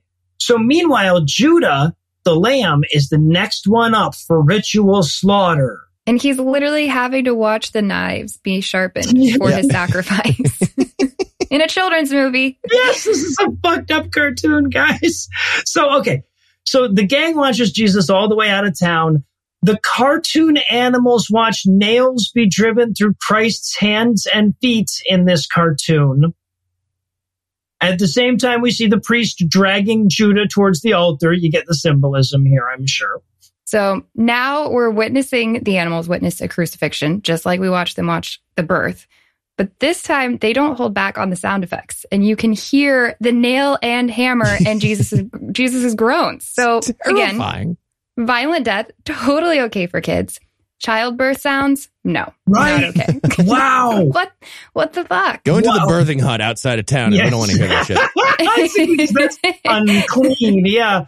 Wow. That's so fucked up. Because now we should point out, like, we don't actually watch the nails go in. We watch them like lower him onto the cross, and then we can see the like dude hammering a nail in from a distance Right. or whatever. But we do watch him put the crucifix up or put the cross up, right? Right. We might as well see blood splatter onto the guy's hammer, like face as he does the hammer. It's like so graphic. and you can totally hear it. Well, honestly, the only reason they didn't do that is because we would have had to show a human face to do that part.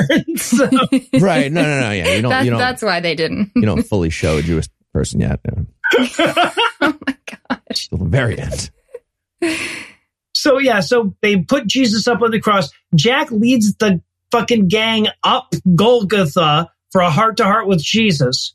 We're we go with the John, the Gospel of John's version of Jesus' last words. It is finished. Uh, Just as a quick reminder, Matthew and Mark have, "My God, why hast thou forsaken me?" And Luke has, "Father, into thy hand I commend my spirit." So like, but you know, like, what are the odds that everybody would get the last words spoken by their Savior correct?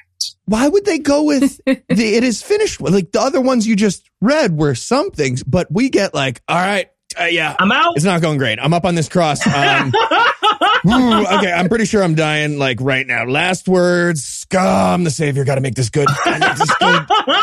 Don't have it be dumb. It is finished. Stupid. it's because he knew his audience was animals at this point. He was like, eh, I would have said those other things, but there's no people here to record it. So Oh, I'll that- just go with see- three words. yeah, now it makes sense, right? Because the last thing that he heard that any human said was, you know, into thy hand I commend my spirit. But then I guess John had The pig's account of back to do things, little maybe. powers. Yeah, exactly. right. He was just like, boo, woo, woo, woo, woo. all right, yeah, I guess that's it. So yeah, but Jesus dies. There's a great tremor that is felt upon the land. I, I wrote my notes here. I bet they skipped Matthew's army of zombie saints rising from the ground. And I was right. They do. They did skip that. Barely. It was still a pretty intense scene. Oh, that it was. Yeah. That it was. They didn't shy away from much. I like that the earthquake knocked over the lamb slaughter guy. So the lamb slaughter guy's about to kill Judah the lamb at this moment too. Mhm. And he's like worried he's going to the king's never going to show up and save me. But the earthquake does. And lamb slaughter guy with his knife has like a really long, big slapstick uh. pratfall that like completely He falls down the Odessa fucking steps. doesn't Yeah. line up. yeah, doink, doink, doink, doink, the whole fucking way. I wanted him to fall on his own knife at the end or something like that. That's know? what I thought was about to happen. Yeah, Yeah. but no, but, But the then a old banana peels there and then a green shell knocks something out of the. Too much. you hit the green shell just right, you can get a hundred men right there, though. so again, this is very narrow. I'm doing real narrow shit today. So, but then, yeah, the the altar cracks, the big flag thing rips or whatever. Slink the mouse grabs the rope and cuts Judah free. So now Judah does get to live. and he is elated that he's been free. And he says he knows it was Jesus. But then when Slink tries to ask how he knows it was Jesus, he has nothing to back it up with other than he says it's a feeling, which is very consistent with Christian theology. So Oh, that's true. Yeah. Yeah, right. Yeah, the, but the but the script very much goes like, I just for for the whole thing to make sense, I have to know that. It's just that the, the rest of the movie will not work if I don't. I mean, right. It's a Yeah, relationship. it's a feeling. Trust me, bro. yeah, it's not. Yeah. so okay, so the the gang is up on Calvary Hill, and they hear Judah celebrating the death of the Messiah. In his defense, he doesn't know yet why. He's but he's like, "Hooray! I'm free! I'm free! I don't care what it cost." You know. And, and it just like again, I know that the character doesn't know what happened, but yippee is a weird emotion to follow up Jesus' death with, right? This little like child voice. It's like, yay, this is the best day ever. Yeah. And they're all just like looking at his corpse up on the cross. it's not appropriate. So yeah, so they run down to where Judah is, and, and Jack has to explain to him that the Jews killed Jesus. It's all their fault. Of course. And Esme realizes the entirety of Christian theology. right? She's like, oh, wait, now he's the blood sacrifice and we need no longer, the animals need no longer suffer. You know, it's like, how did you get there? Make the Scottish hens show up at least. Right. And of course, then they have to do this sad moment where Judah's like, no, he's not dead. I'll show you. And he has to run off and, and thank Jesus' corpse. But, uh, so that we don't have to go through that, they have him like, he shows up and the bodies have already been removed. so now the gang follows Judah to Christ's tomb. And they're like, yeah, that's what they do with him when they die. And he's like, nah, I'm pretty sure he'll show up in the next day or three. I'm, I'm pretty sure if we just hang out here, there will be a big third act moment. And they all have to be like, all right, man, it's been like a couple days now. Probably just a dead guy. he's, like, he's building the moment I'm waiting. And we should point out once again, in, in terms of time padding, we watched three days go by. We watched the two sunrises. We watched the two sunsets. We watched the third day dawn. It's just, it's so much. 24 hours of sleeping in increments of eight. We watched that in the movie. Yeah. Yeah. Uh-huh. I had to rewind it because I was like, wait, what is happening? Why are we, is this scene still going? Did I just Right. skip something? Yeah. Cause there's like a point where you're just like, they're going to do this for the rest of time, aren't they? They're just going to do Right. all the days between this day and that, aren't they? But yeah. Are they playing out the three days in real time? Because that's how it's starting to feel. exactly. So, and of course, all the animals are having the like, hey, how long do we indulge this bullshit kind of a thing? So finally, on the third day, they tell him, presumably for the like 800th time, that like, no, humans don't just spontaneously come back to life. You're going to have to come with us. I like that Jack, you know, the atheist was like, guys, we just met this lamb like a few days. We just take off, right? Right? Is.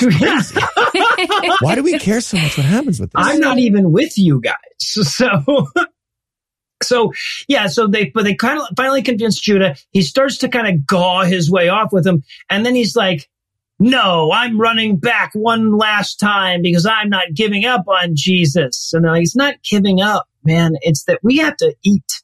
You know, eventually we have to, we're going to eat all of the fucking hay that's around here. All the, it's mostly fried pubes anyway. So we got to go get something. But then Judah has this whole big monologue where he explains that that big round stone isn't big enough to contain the love of Jesus. I think they stole that from like a Hillsong pastor's message from, from one Sunday morning. That's exactly how it felt. that big rock ain't holding in love of Jesus. That sounds like a title. Yes. Yeah. So, but just then, of course, the stone rolls back and Jesus steps out and he's like, I was hoping that there would be a lamb I could hug right when I came out. what? Yeah. Judah was so annoying about all of this. Like the amount of times they were trying to be like, hey, Jesus is dead. Hey, he's in a tomb. That I just really wish that they had convinced him to leave just a couple more hours before. And then we could have been done with it. Like, he'd be like, well, shit, I guess he was dead after all. And then the movie would have ended. He lives the rest of his life as a Jew. And yeah, right. but he was so like cocky and pompous about like, look, I told you guys it's Jesus. It was just like, oh fuck, that's not how life works, buddy. That's how Christianity works, though. Yeah. Then he just walks back up to Slaughter Guy. He's like, all right, go ahead. Go ahead. I didn't really help. so everybody um, shows up and and and get, or comes up and gets scritches from Jesus, I guess. Right. I wanted Jesus to be like, oh, it's animal. I thought, well, my lady friend was going to be here, maybe. you guys again? Animals are cool, though. yeah. Right. Are you guys eating pubes? and this is, of course, the first time we get a, a, an actual good look at the Jesus face. This is the first. This is when Jaws finally comes up on the deck uh, a, a little bit here. and man, is it obvious why we waited this long. He has a unibrow. So like, the animators are like, look, we, we, we're, we're paying by the brow, guys. There's no reason. I'm not tweezing this guy for you. I spent a lot of time on this. All right. So now we wrap up. We start with Judah and his mom's reunion. Judah comes back to his mom and she's, and, and I feel like he should come back and say, lady, you knew they were taking me to kill myself. There was not a time for euphemism. right. All right. What the fuck. Thank you. You guys need to talk about this, clearly. I'm surprised she wasn't pissed when she first saw him because she was so excited saying goodbye when he was going off to be sacrificed. And now he's clearly coming back having not done his job. Did you get blemished? Yeah, oh, right. Oh, hey. Great. Yeah. Now we're going to get in trouble with the pastor or whatever. oh, man. so yeah, but and then we get the gang heading back to their farm, I guess. But Jack decides that he doesn't want to go with them. He wants to go back to Jerusalem and help with Christ's ministry. Oh, is that what he was doing? That's what he was doing. He's going to go back and give rides for the Give apostles. rides and to stuff. everybody. He's going to drive Uber in Jerusalem, I guess. I wanted somebody to be like, oh, okay. You're going to go back. Why'd you walk all the way out of town with us?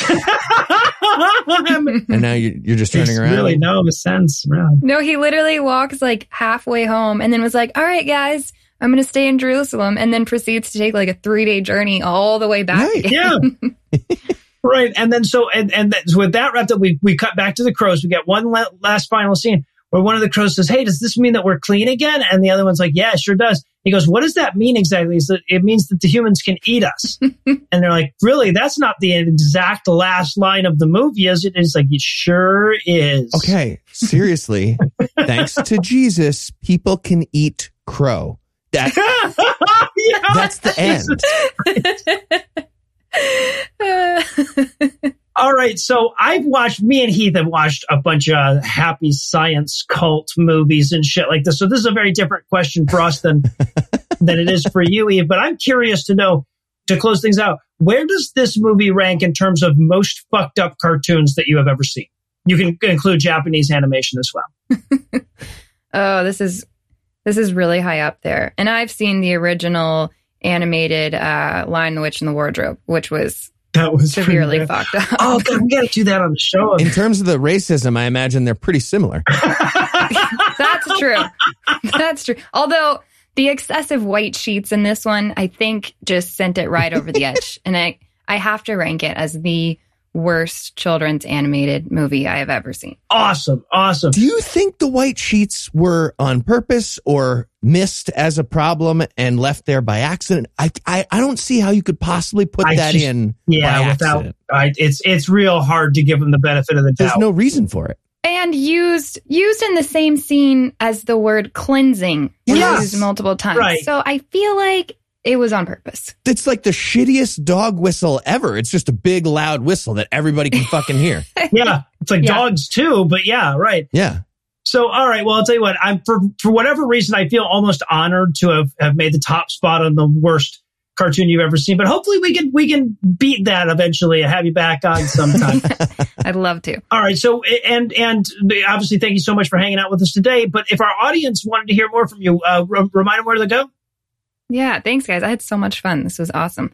I am over on TikTok as Eve underscore was framed, and you can find me on Instagram and Twitter uh, under the same handle, Eve underscore was framed.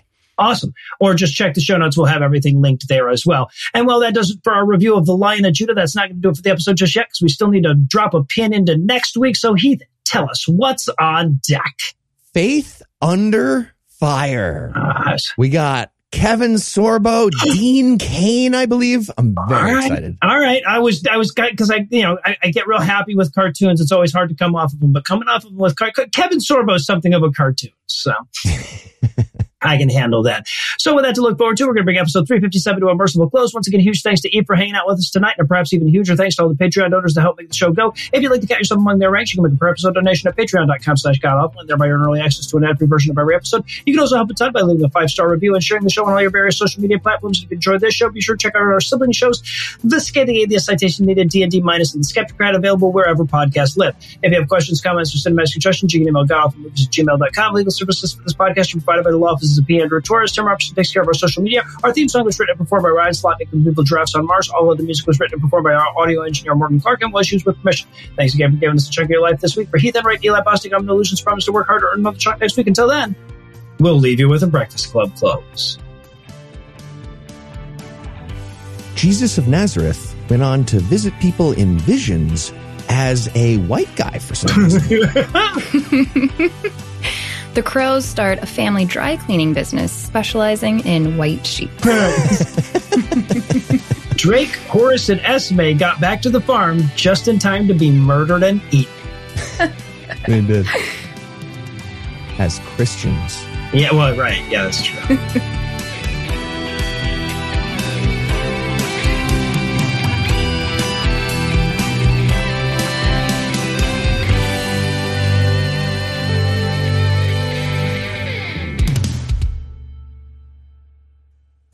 The preceding podcast was a production of Puzzle and a Thunderstorm LLC, copyright 2022, all rights reserved.